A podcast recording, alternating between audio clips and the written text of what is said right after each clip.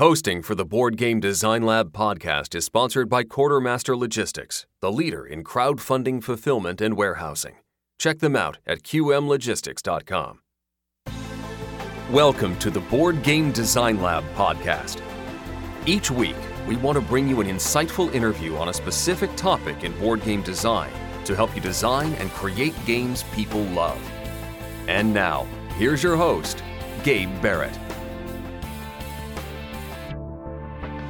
What's up, my friends? Welcome to the Board Game Design Lab. Today, we're talking about legacy games. We're talking about games that get changed, that big things happen. You, you, rip up cards, you put stickers on. And we're talking to Jamie Stegmaier. He's got an incredible looking legacy game coming out soon called Charterstone. I am super excited to talk to you about that. Jamie, welcome back to the show.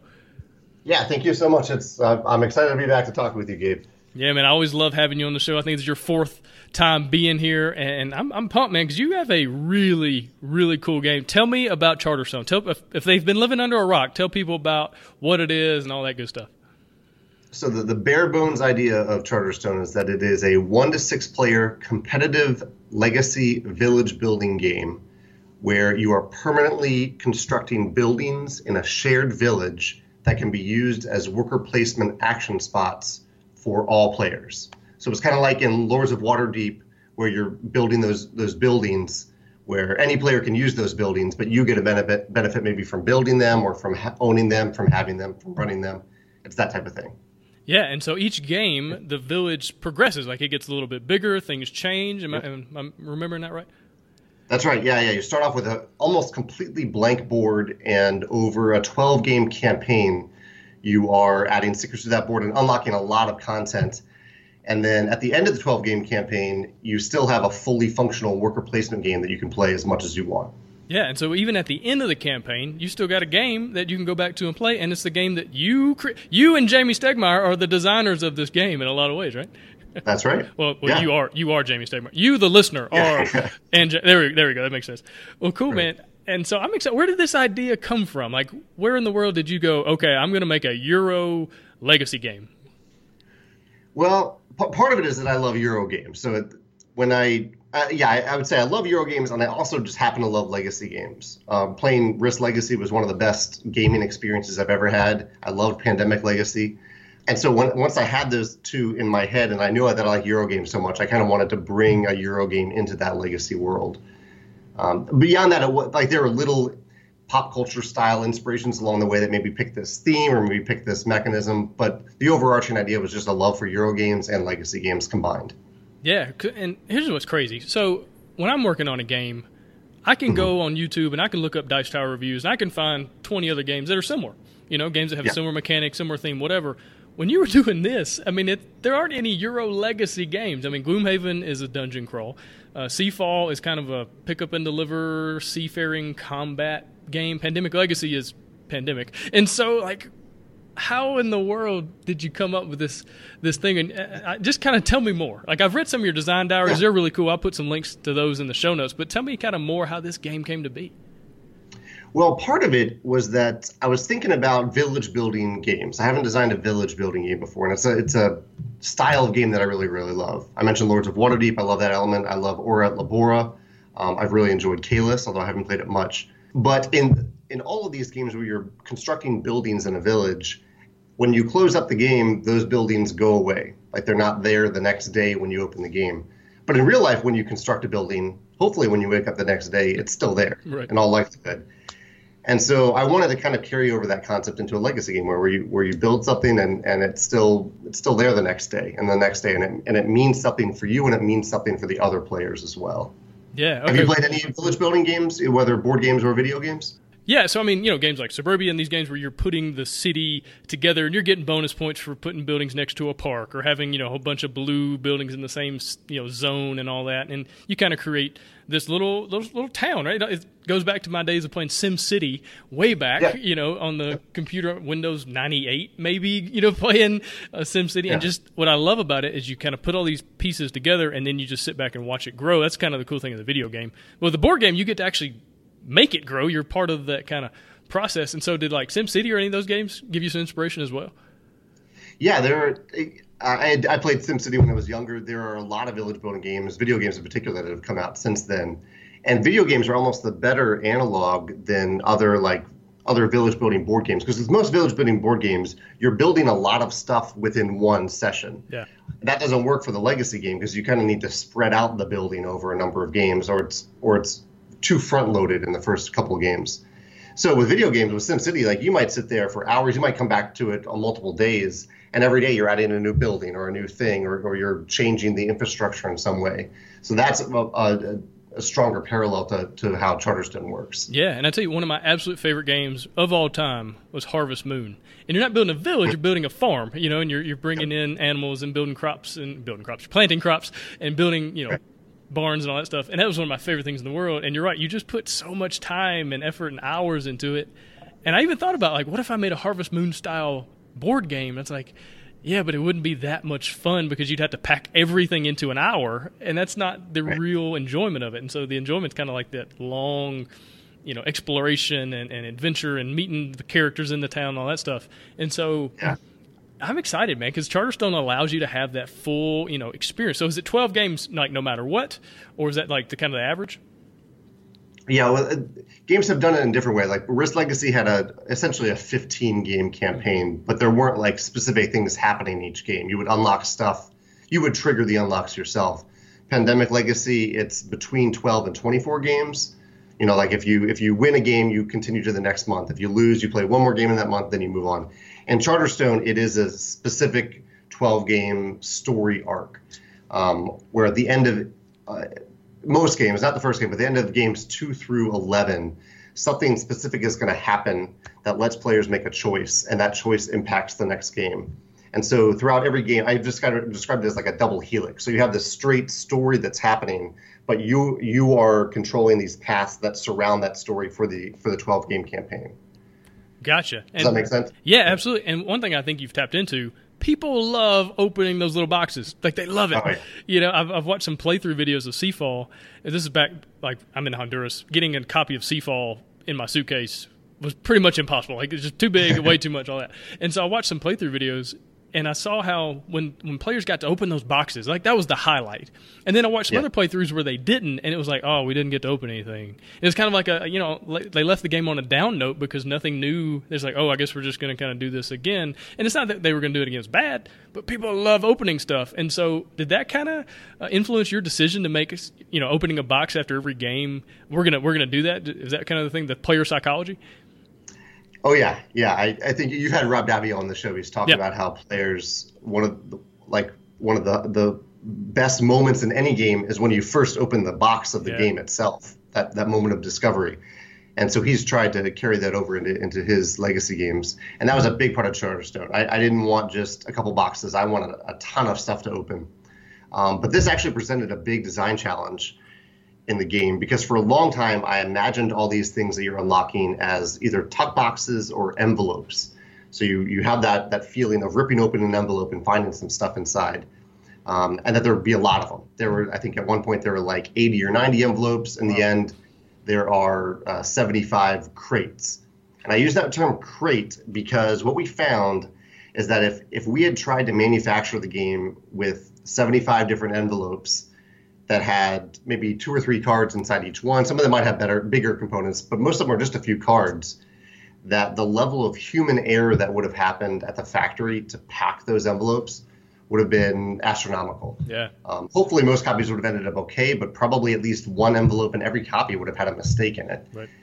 And so, what we ended up doing is um, like there's this big box of cards, and every card has a unique number. And whenever you unlock a crate in the game, like if you unlock crate number 52, you'll look at a chart and 52 will say, okay, you get card 28, 300 through 310, and maybe this other special component that's somewhere else. And so using that system, you have that experience of unlocking something new and you can happen, you can do it a lot, but we eliminated that manufacturing concern of opening and stuffing a lot of envelopes and tuck boxes. Yeah, that makes a whole lot of sense. It kind of reminds me of time stories when you you know you get something new and it says take item twelve, and you just go to the item deck. I go to number twelve, and this is the card I have now, right? And so it takes right. away the potential for for players screwing it up because if somebody screws up, you know, if they screw up game two in your in your game, that's that's going to go with them for the next 10 games. You know it's not like you can oh, go yeah. back and and it's not like you're going to release an errata you know for or a fact you know sheet that's like hey make sure you do this. It's like it kind of it's spoilers you know and so you, you want to eliminate that as much as possible. That's my greatest fear gabe actually. That that, yeah. that player like because it's you're learning rules throughout the campaign. Usually it's front loaded like you'll learn most of the rules for the game in the first like five or six games. But if you miss one little thing like you said that can impact every game that follows. And as a designer, there's nothing I can really do except do my best to really highlight the really important stuff. But beyond that, I, am just sitting there hoping that everybody follows those rules. Yeah, for sure. Now we're talking about you know opening boxes, opening crates, uh, envelopes, that kind of thing. Let's talk about some more characteristics of a legacy game. What would you say are yeah. the just key points of a legacy game that if a game doesn't have these things, then it's not really legacy? I mean, the number one thing for me is is true permanence. Yeah. I think legacy is defined by permanence. I don't know if I have the right to make that definition. I'd, I'd, be curious to see what Rob would say about that. Maybe he did say it on the show when he was with you before. But yeah, I, I, I, to, to, me, it's about permanence. That, that the psychological impact of making a change that you truly cannot undo. Otherwise, I'd put it in the category of uh, either a campaign game or uh, a story game, some some other category, which isn't it isn't better or worse. It's just different. What would you say? What what uh, a few keywords that you'd use to describe legacy? Yeah, I'm along the same lines. It's it's got to be a sticker. It's got to be ripping up a card. It's got to be doing something where the game state permanently changes. Right. That's the idea yep. of a legacy. You're leaving a legacy. You're leaving something behind. Yes. You know that yeah. that's different. That's changed. And whether you're talking about in your family or you're talking about a board game, that's kind of what a legacy is. You're leaving something behind. And so, you know, I've heard people talk about green legacy games. It's like, oh, it's it's a legacy game, but you can also like go back and redo a scenario, or you can go back and you know pick A instead of B or whatever. It's like, well, that's that's just a scenario game. It's a campaign game, like you're talking about, and it, it's probably it could be a really great game, but it doesn't fit legacy in, in that way because if you're not changing the game, then yeah. it's not legacy. And so that's that's kind of how I feel. And I think one one way to think about this, because um, I had a discussion with uh, J.R. Honeycutt, a developer. Has he been on your show? Have you he is. He came on and talked about development. Yeah.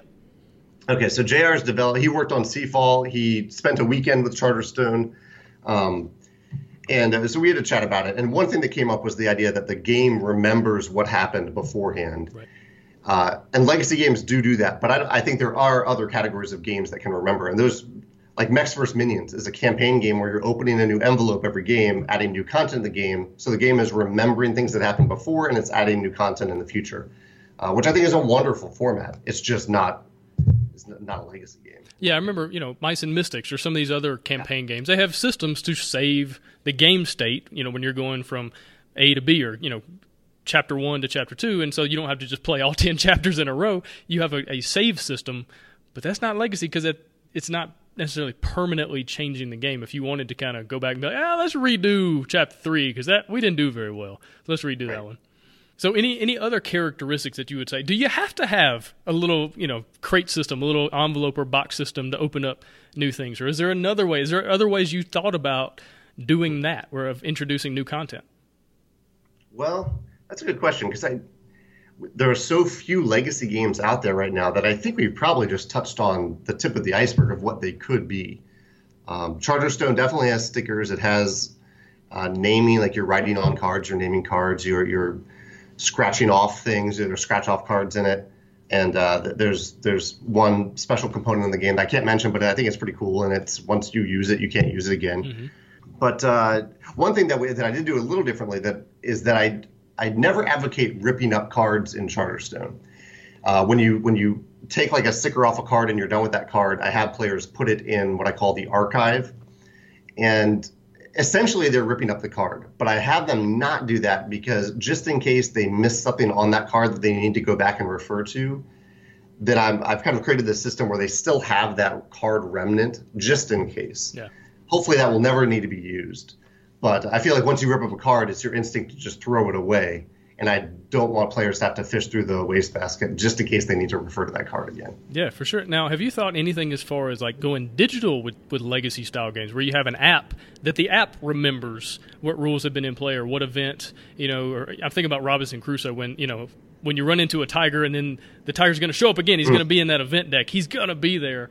But right, having a right. legacy style game where like from one game to another, that tiger's still wandering around your campsite or something like that. Have you thought about any kind of digital way to do this?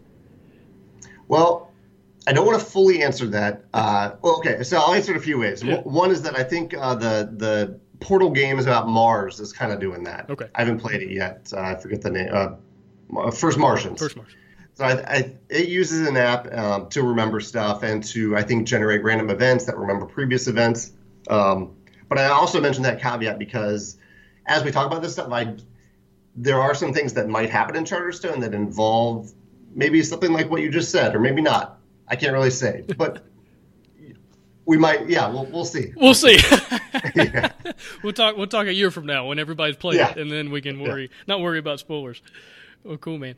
All right, so let's talk about the expected challenges. I mean, you've talked to Rob, you've talked to Isaac Childress, who did Gloomhaven, you've talked to people who have made legacy games. You had a pretty decent idea going in, like probably how much work it was going to take. Maybe not fully grasp it, but you had an idea that it was going to take forever, and maybe yeah. some ideas on playtesting and all that. But let's talk about those expected challenges, and in a minute we'll talk about what came along that you didn't expect. So, what happened that you just kind of figured would happen, and it worked out the way people had told you it would?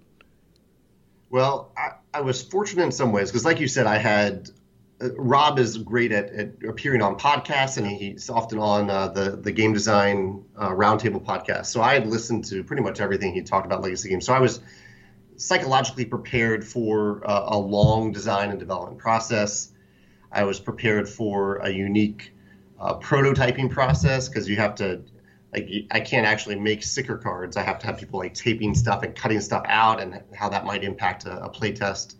One thing that he talked a lot about was focus on getting the first game right. Like make make sure the core game itself is fun and functional, and then work your way through the other games rather than trying to design all the games up front.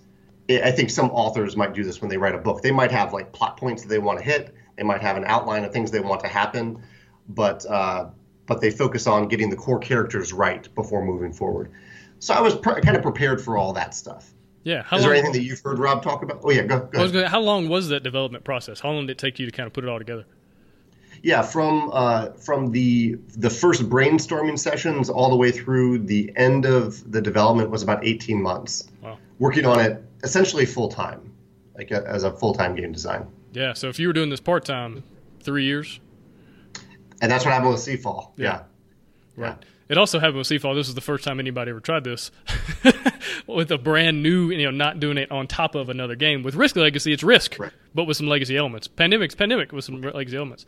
But Seafall was just, and that's one thing, you know, Rob, he, he's talked about in the past about how certain things he wished he had done differently. He'd go back and change right. different processes and all that. And it's like, man, you were, you're cutting edge. Like you were on the, yeah. this is a brand new thing. You were the first one to figure this out. So, even if it had been a giant catastrophic failure, which it wasn't, it's Seafall's still a decent game.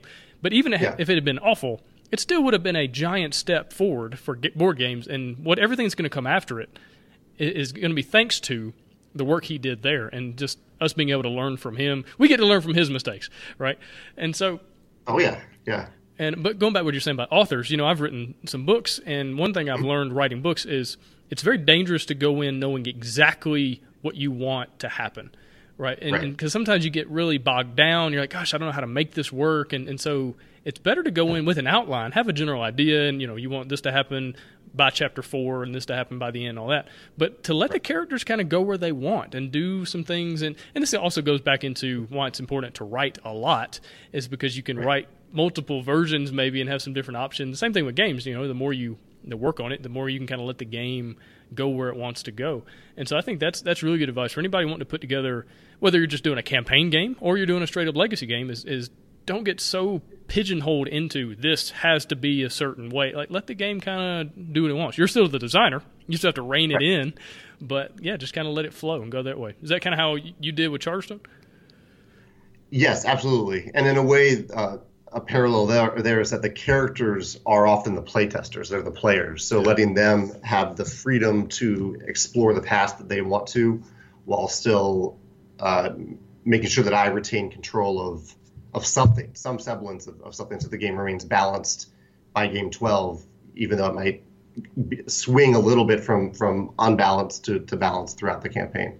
Yeah. Now, did yeah. you did you talk to Rob or anybody else about the possibility of kind of runaway leaders because if you're running away in game mm-hmm. 6 mm-hmm. it could be difficult for people to catch up by game 12 and so did you run any of those kind of challenges yeah and uh, kind of like you said I, am fortunate to have rob's legacy games to learn from i, I've, I played all them um, and uh, and Seafall actually was pretty instrumental in that. He has a, a catch-up mechanism in Seafall for the for the leaders and the, and the people who are falling behind.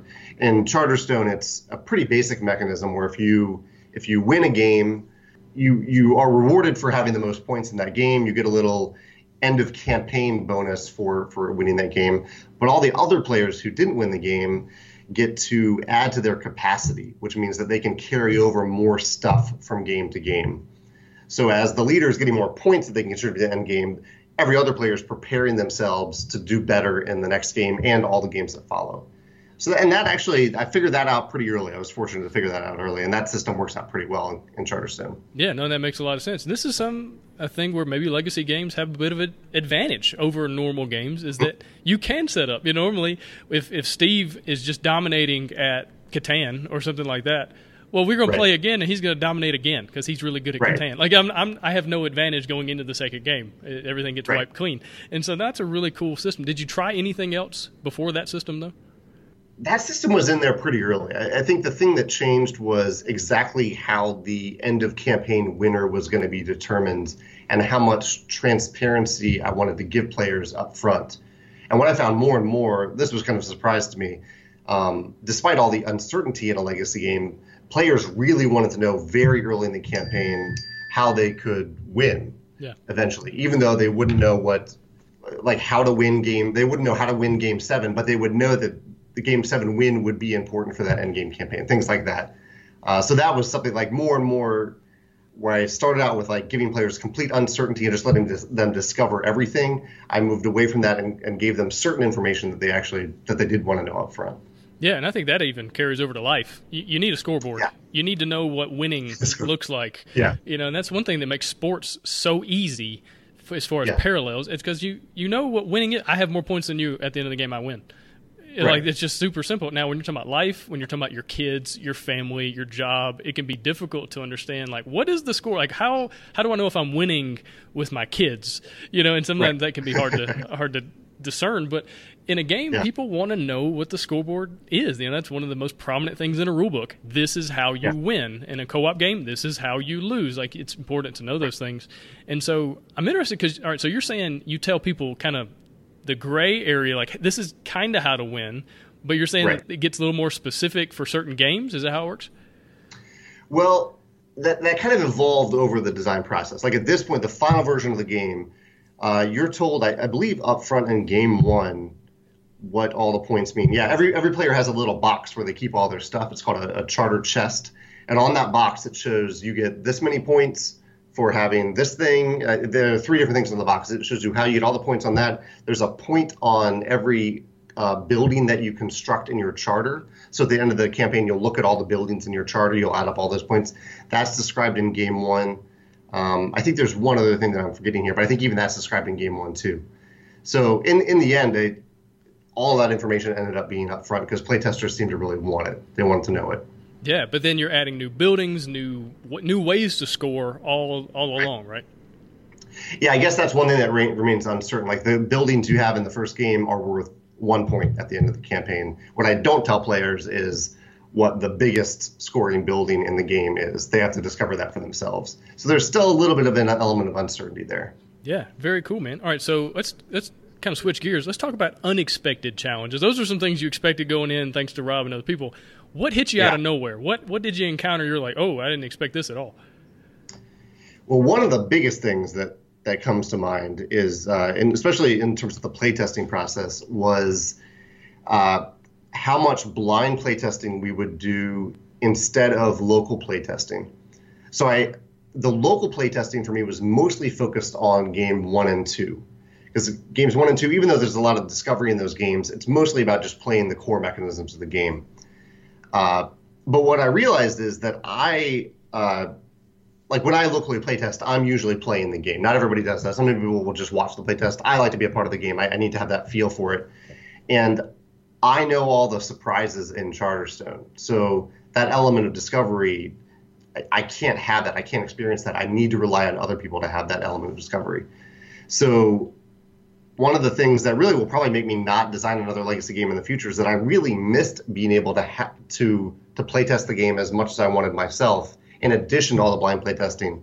Whereas in Charterstone, I just for huge gaps of time, I just had to send it off to blind playtesters and see what their thoughts were instead of experiencing that for myself.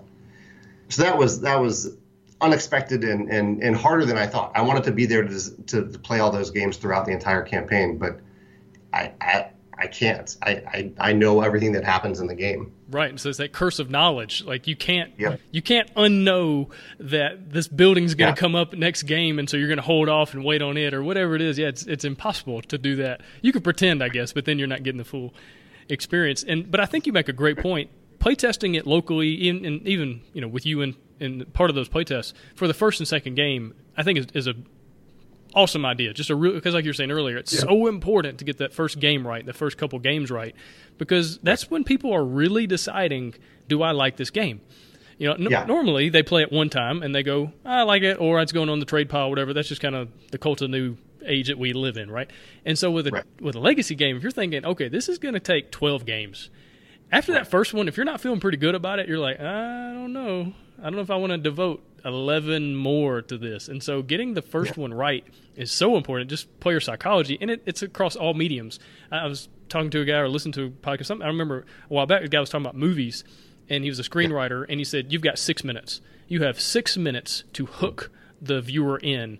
Because in the first Yeah. six minutes, they are determining: Do I really want to sit here and watch this, or do I want to change the channel? Or do I want to go to another Netflix movie? Whatever it is, wherever you're watching it. Maybe if you paid for it at the theater, you're going to sit there because twelve dollars is like ah, I'm going to get my money out of it.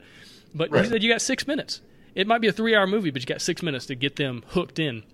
And I think with a game, it, it can be. I don't know. I think you got a little longer than six minutes because it usually takes more than six minutes to learn the rule book. But uh, Right, right. and let's actually let's talk about that. What challenge did you run into with the rule book? And maybe some were expected, maybe some unexpected. But what what'd you run into?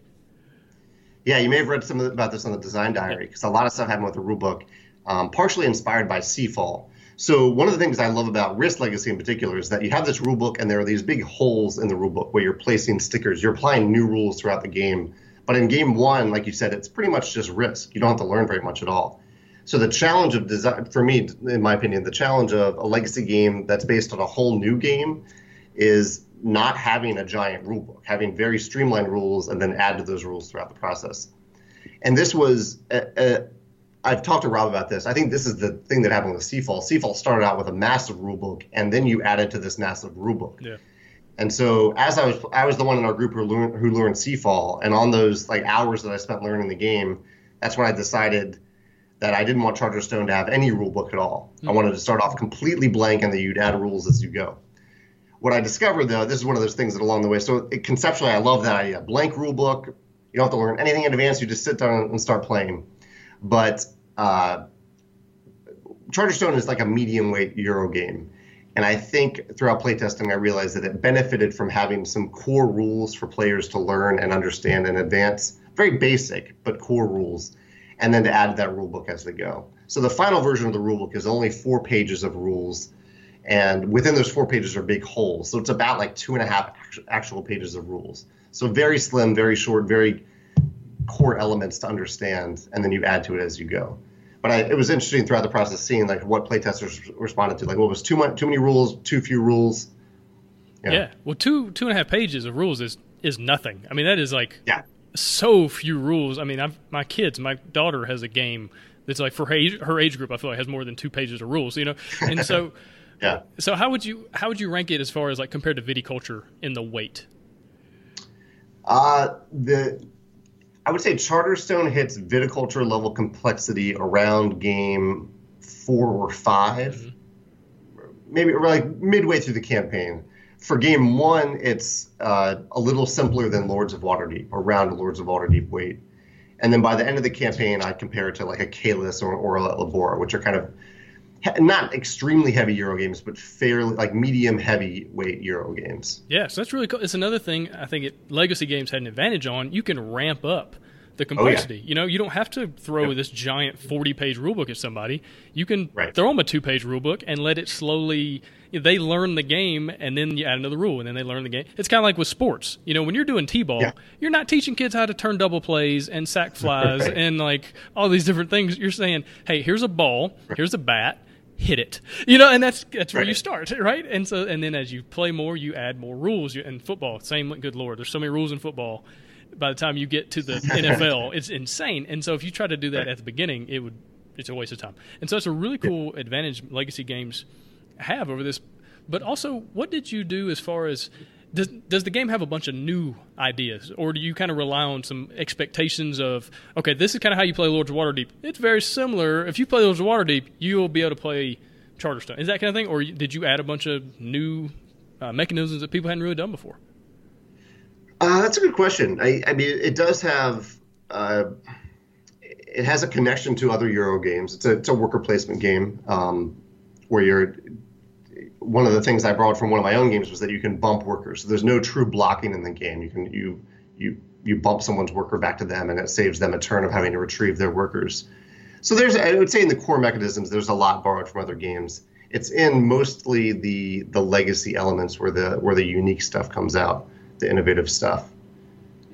Yeah, I would say that's true. Yeah, and I think that's the smart way to do it because you've already got so yeah. much going on that's new and the legacy elements and all that. To have this this game full of all these other innovations, it's just right. it's just probably too much, you know. And so uh, I think that's probably if you're if you're out there listening and you're designing a legacy game, don't feel like you got to do a whole bunch of new stuff because you're already yeah. doing new stuff if it's legacy because again there's like five of these on the market and so uh, don't feel like you got to have all these brand new mechanisms and ideas that no one's ever done before i mean it's almost like if had you done deck building the legacy game as the first one it's like whoa whoa what are you doing just just do deck building that's fine it's okay that's enough new stuff right any other unexpected challenges or, or things you ran into I mean, there's tons of stuff I learned along the way one like li- this isn't a huge thing, but one little thing I learned from actually JR's the weekend that JR Honeycutt spent with the game was um, at the time there wasn't a lot of stuff to name and there wasn't really a core story to the game. And uh, I walked away from his feedback realizing how how how much stronger the game could be if players a had that ownership over the the people who were occupying the village and put, by putting the names on those cards, and by having a much stronger story from ranging from game one to game 12. And I had gone into it thinking, okay, I want players to make their own story. And that's still the case. You're still building your own village. But um, there's also now like a plot. There's there's a mystery to the game. And uh, JR's feedback really had a big impact on me putting that in the game. Yeah, that's really cool. So it's got normal, you know, natural emergent stories going on where yeah. people choose different buildings and different towns. But then it's also got this this kind of narrative to it as well. Was that was that difficult? Because I mean, Euro games don't have narratives; they just that's, true. Of, so yeah. How, was it difficult to kind of put that in there? I would say it was actually fun. Uh, I one of my childhood dreams was to be a, a, fiction writer someday. I loved the idea of writing novels and, and short stories and whatnot. So um, it was a nice excuse to to take some of those skills and uh, have some fun with it and put that in the game. Um, it was a challenge. I, I'd say the challenge came from making it all interesting without it being unbalanced or unfair to players because it's it's hard to design for so many different um, types of players and scenarios as with all these branching paths that can happen in a legacy game. So that part was tough, but but the coming up with the story itself was was just fun.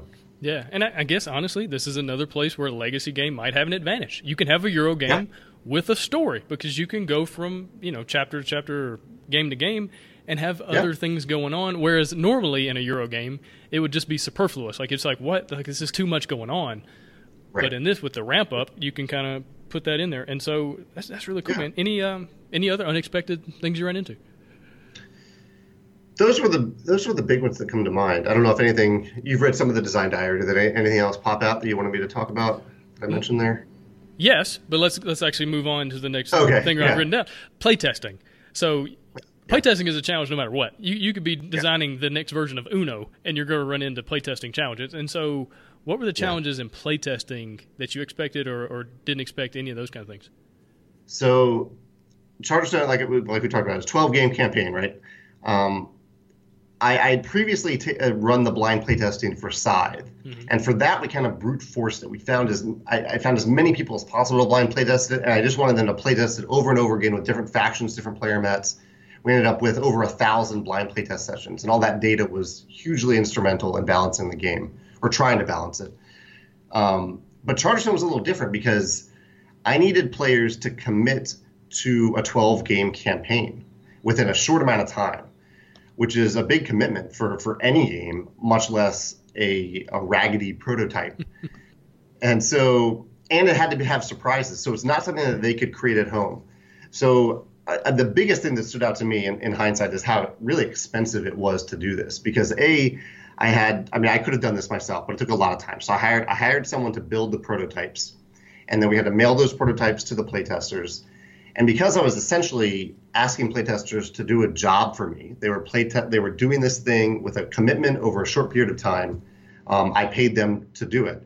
So I, I mean, this is we're talking like thousands of dollars over the course of four waves of blind playtesting to build all the prototypes to play the playtesters.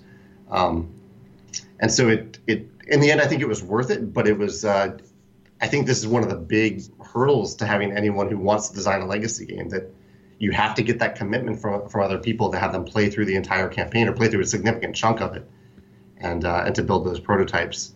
It's, it's expensive. Yeah, definitely. Now, how long did the playtesting process last? Each wave was, I believe, three weeks. I think I gave playtesters three weeks to play through uh, 12, 13 games because I wanted them to play one post campaign game. And usually I would spend the next week after that just being depressed at how far it had to go. and then I would learn from all that information and process it and lo- local play test a, a few games and then put it back out there. So the blind playtesting, oh, it, it started, I think, in, in November and went through uh, March or April. It's about four or five months of that, just repeating that process. And that was all preceded by some d- development where I paid guys like J.R. Honeycutt to spend a weekend with the game and and just uh, play as many games as they could and give me feedback about it. Yeah. So that that even happened. That preceded blind playtesting. Yeah, it's something I heard Ignacy Trzewiczek talk about a while back with First Martians. And uh, yeah, because he had it with him in the states, and he was at some convention, and somebody came up and said, "Hey, uh, are you going to uh, be showing that game? Or are we going to do any playtesting?" And Ignacy said, "It's in the hotel room, but I I'm afraid. Like I'm afraid to bring it down here to playtest because you're going to tell me there's things wrong with it, and I don't want to hear that right now. Like I can't, I can't deal with that right now, and so we're not going to play it. And I was like, yo, that's that's fair because you know he went to war yeah. with that game, and you went to war with Charterstone for a long time, and just trying to figure yeah. it out. Yeah. Now, as far as playtesting, did you you said the the different waves? How many waves did you have? Like, did you get feedback and then make another iteration and then send that to a new group of playtesters, or how did that work? Yeah, so it was it, the, yeah, every wave was was me sending it out to you. I, I tried to have one playtest group at each player count, um, except for, for one player. That was done later. So two through six. Uh, so five different lead playtest groups uh, for each session, and they would fill out form like they would give me data about the game, a lot of anecdotal feedback, and then oftentimes they would videotape one or two sessions so I could watch players learning the game. I learned that from Rob and, and Matt Leacock as well. Um, that was actually really tough. Have you ever watched a videotape of people playing your games? No, man, I, am not on that level yet. Like maybe one day, but no, I haven't. So yeah, let's talk about that. What does that look like? It's nerve wracking. It's really, really nerve wracking because there's this like moment of joy where you're like, oh, these other people, these people are playing my game, but you have no control over it at all. You're yeah. you're completely helpless, and you're watching players make mistakes that are completely your fault. Yeah. Most of the time, your fault. not always, but often uh, so it's painful. Like it's something that it was so painful. I don't know if I'll do that that often again. But it was really helpful for that for the first game of a legacy campaign to watch people learning those rules. It, it, it was very very helpful. Um, but mostly I just like written feedback. Yeah. yeah. Now, any any advice for somebody who's wanting to do the filming of a playtest? Any advice on how to watch the film? That's one thing. When I was in high school, yeah. we watched lots of film playing football, but a lot of times yeah. we didn't really know what we were watching. It's like, okay, uh, I I missed that block. I shouldn't miss that block next time. Like it was down a basic, and then I got to college, and the coaches like showed us how to really watch film. And so, teach me teach me how to really watch film on this stuff. Well, part of it is the instruction of how you tell play playtesters to even set it up in the first place Um, and one thing I learned there is that audio is actually more important than the visual element of it. Like if I can if I can see everything but I can't hear anyone, then it's almost useless. Hmm. Uh, like if there are kids running, if you had your kids running around in the background yelling and playing and watching TV, it's really hard to focus on on me watching players play the game. So the audio is really key. And I also learned that um, actually being able to see the board was more helpful than seeing the players. Hmm which I, ideally there would be two cameras, one for the players, one for the board. But no, I don't think any playtester is going to be able to set that up. Um, so given the choice, I would rather see pieces moving around on the board um, rather than seeing players. Because I can get the player reactions later. I can hear that from the lead playtester. But if I'm not understanding what's happening on the board, it's not not all that helpful. Yeah, and then do you just watch it on like one and a half speed, or how do you watch it? Yeah, I watch it as quickly as possible to get it over with. So you yeah, don't, you don't back, you know, get a bunch of bags of popcorn and just like sit on the couch with a cozy blanket and just have a have an evening. no, it is, it is the opposite of entertaining. No, no, no you, just... you should get online like eHarmony or something and like make it a date night. Hey, uh, I got this really cool video you you should watch, and just invite people over and you know. no, not it doesn't doesn't sound good. No, no, it, it's just painful, but yeah, and usually I want to take a lot of notes while I'm doing it yeah. too. Gotcha. Well, let's talk yeah. about that. What notes? What do your notes look like? Like, how do you take notes when you're watching that stuff? When I was watching the videos, a lot of it was rule based. Like I'd be I'd be looking for places where they mess up the rules or where they do something unintuitive, and I'd usually make a note. Or even like I have two computer screens, so I might have the rules open on one screen, the video open on the other, and I would just pause the video and just immediately just correct it in the rules that's that's something that's easy to do if it's just a, a, confusion. And then I'd write down the stuff that I needed to process, like the stuff that uh, moments where they weren't having fun, moments where um, something didn't work the way I thought it would. Those things that I need to process later and that would have an impact on the gameplay that I need to like actually fix, not just like a typo, things like that. I would save for later so I could process them. Gotcha. All right, so help me understand how you mentioned this just a moment ago. You have a solo mode for Charterstone. Yes. So Morten, who's come on the show in the past and talked about how he makes these really cool so Automa. Am I saying that right? Yeah. Automa um, systems yeah. for your games and for other games. He's got the new the Gaia project and like Terra Mystica yeah. space version. Like I'm really excited to see how he did that because that's crazy. But how in the world did Morten create a solo mode for a legacy Euro game? It's it's a feat. I, I'm incredibly impressed that he was able to pull it off. Um, and it was actually even I made it even more difficult because I asked him not just to make a solo mode, but to make a solo mode where or in Automa that you could play against if you're playing like a two-player game or a three-player game or anything less than six players that you could have and a, a, bot essentially an intelligent seeming bot uh, play for some of the inactive charters. Now it isn't necessary at all. I have an automated system in the game so that you don't need to do that. You don't need to have, to have that but I needed him to make his system simple enough that players who are not familiar with solo games at all could use it.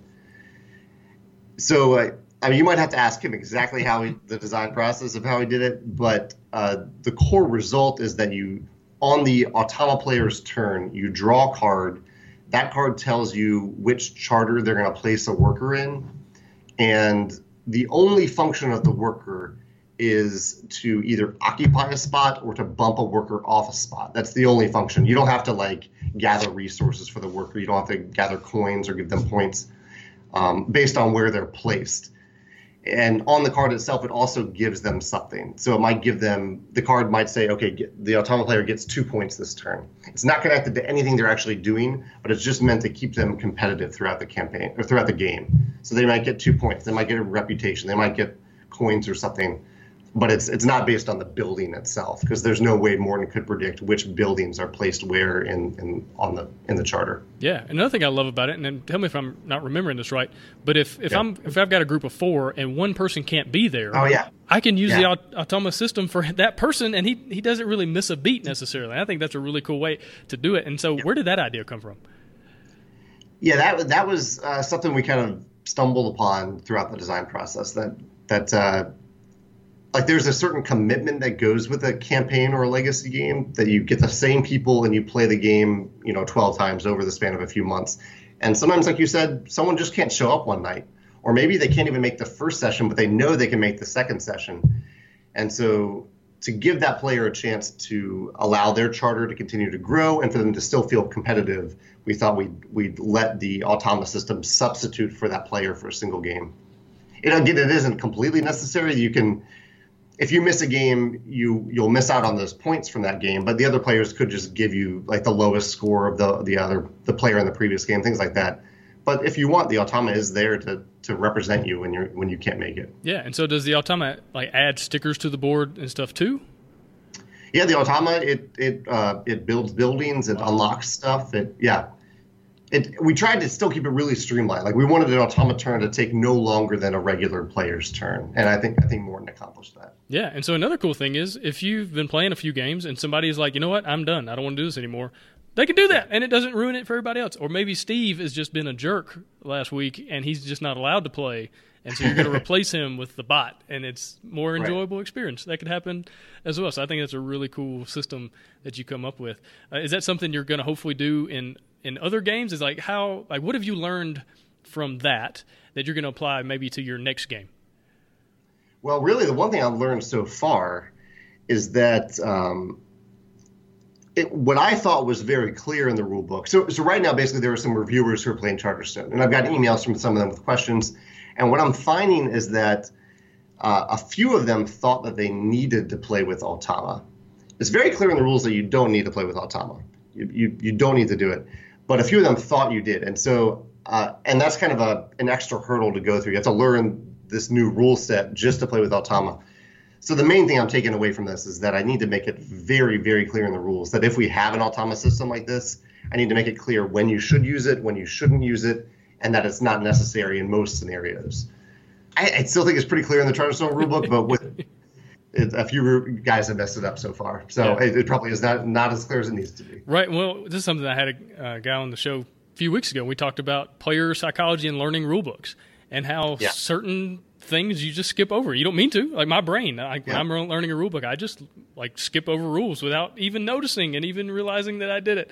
And so maybe those reviewers are just like me. And so, well, let's talk about that. You had Rodney Smith do a watch it played video yeah. for Charterstone, like that first game. I think that was really a good idea. And so, kind of, what made you want to do that? Because I know a lot of people are using Rodney now to kind of do those videos, and it's working really well. But what made you get off the fence and, and hire him to help you out? Yeah, uh, I, have worked with Rodney for a few games, and uh, Charterstone in particular, I thought would be really, really important for it. I, I, as soon as I decided, like we were talking about the rule book, how it was originally no rule book and then some rule book. Um, once I realized how important it was for players to understand those core concepts going into the first game, I knew I wanted Rodney on board for it. Um, so that way, players can watch that video in advance, have a core understanding of the game. It's not a complicated game if you get those core concepts and that, that way they can just jump right into game one. They don't need to read through the rule book at all really before they begin the game. Yeah, and people learn so differently. Some people just don't do well yeah. with rule books. And so if you're listening to this and you're like, "Well, I don't have the money to hire Rodney," and, and that's cool. Make your own video. Like find oh, yeah. somebody that has a good voice and doesn't stutter or stumble through things and get set up a good little setup where it looks good and the lighting's good and, all that, and make your own. And you can do that yeah. for you know not that expensive. And so I think it's a good way to supplement things. I've seen a lot of people have like QR codes on the box or on the rule book and say, hey, if you're struggling, there's yeah. a 10 minute video you can watch. Hit the QR code, you'll go straight to our website. I think that's a really cool way to do that as well. And so, all right, let's talk about what you've learned in general that you're going to carry forward. You talked about you're probably not going to make another legacy game. This is it. You know, you can yeah. check that off the bucket list. But what have you learned from this process that you're going to take on when, you know, and you're probably already working on more games. And so what are you going forward and going, okay, I'm really glad I learned this. I can carry it forward for the next one. Yeah, I think, I mean, we may need to have another discussion in a few months because it'll be interesting to see how, how this answer evolves as I hear from players and reviewers and things like that. Um, I've had some distance between when I ended the game and I'm I'm playing the, the final game campaign now myself. We'll be playing games seven and eight tomorrow, and so I, as I've been playing it, I'd actually been.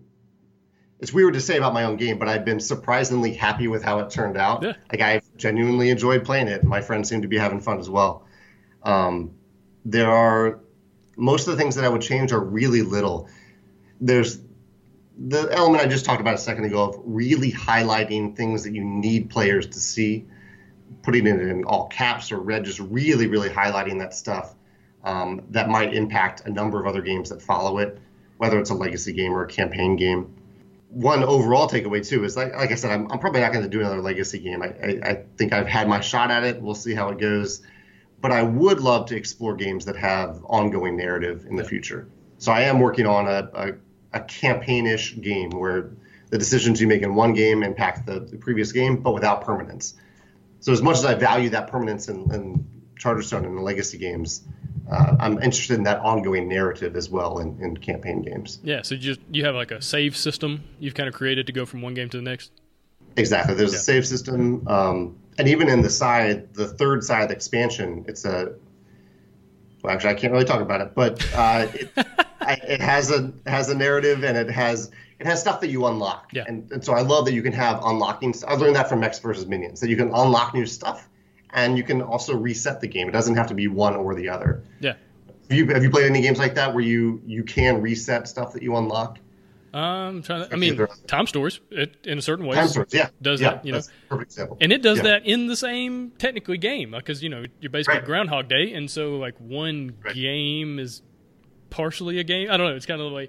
Right. And I, I've never. I don't know what it is every time I play Time Stories, I cannot just do one run and be like, okay, we're oh, done. Yeah. Like I have to finish, but you know, yeah. but I don't have to. You just kind of feel that way. But anyway, and so no, I think it's really yeah. cool. And again, we're going back into with Mechs versus Minions or what you're working on right now. You're opening something cool. You're opening another box. Right. You know, right. I get to experience this joy and happiness again, and it's it's just a really cool right. way to uh, engage players. Well, yeah. cool, man. Um, do you have any advice for somebody who's like working on a legacy game or like really wanting to? Because I've had people send me emails because there's not a lot of content right now. There's not a lot of resources. There's a handful of people who have done it. There's a handful of design diaries, handful of podcasts, and things like that about it. And so, what would be your advice to really help somebody who's wanting to travel down that path? Well, I mean, I would listen to to Rob's videos and interviews. Uh, you have the interview with him. He's he's done a lot of content. He, listening to Rob talk is going to let you know pretty much everything. It's, to it's, to set your expectations for the project. It will be harder than you think yeah. which I know is a generic thing to say, but I think it's for a legacy game in particular, it's really important to understand that. Um, just because of the, the number of paths that can spiral. Like you don't have control over what the players will do. They're going to do things you don't expect. I don't know. Let's see if I, I don't know if there's much I can add that Rob hasn't already said. I guess the one thing that I would almost suggest is that if you have the opportunity to design a legacy game that's based on an existing game, go for it. Like it, that's it's not going to necessarily be easier, but you're going to have that foundation. Players will have that foundation going into the game. So I'm, I know JR is working on something in that realm. I'm, I'm excited to see designers do more of that. Um, as much as I wanted to make Charterstone, as much as, as excited I was about Seafall, I think Legacy is a great format for games that already exist. Um, even your your Harvest Moon game, I think that could a, a farming game that that carries over from game to game could be an awesome addition to the to the format. So I look forward to seeing what designers do with, with that element. Yeah, a scaled down Agricola with yeah. stickers instead of tiles could yeah. be interesting. You know, I don't, yeah. I don't know. I think that's something that we could explore. And maybe one side you put the stickers, and the other side is always blank. You know, so you could always choose right. to just go back and play game one, so to speak. But I think right. that's a really cool idea. And if anybody wants to use that idea, feel free and just put my name in the rule book, and that's all I ask. Uh, that's awesome, man. Jamey, really appreciate your time. Appreciate you coming on the show again. Uh, we're about to head over into a bonus round. We're going to talk about the pros and cons of leaving Kickstarter. So Jamey left Kickstarter about two years ago. That's that was the Scythe campaign. That was the last time you have been on Kickstarter, all, you know, every day probably because you got yeah. you're still putting out articles about people doing cool stuff. But that was the last campaign, and I just want to hear your thoughts on the pros and cons of of what it's been like. So two years after after leaving and making that decision, and so we're going to do that in the bonus round. Jamey, again, yeah. thanks for being here, and uh, good luck with everything you got going on. Thank you. Yeah. Thanks for listening. Hosting for the Board Game Design Lab podcast is sponsored by Quartermaster Logistics, the leader in crowdfunding fulfillment and warehousing. Check them out at qmlogistics.com and find all sorts of game design resources, bonus material, and chances to win free games at boardgamedesignlab.com. And until next time, keep designing, keep playtesting, and keep creating great games. Did I mention keep playtesting?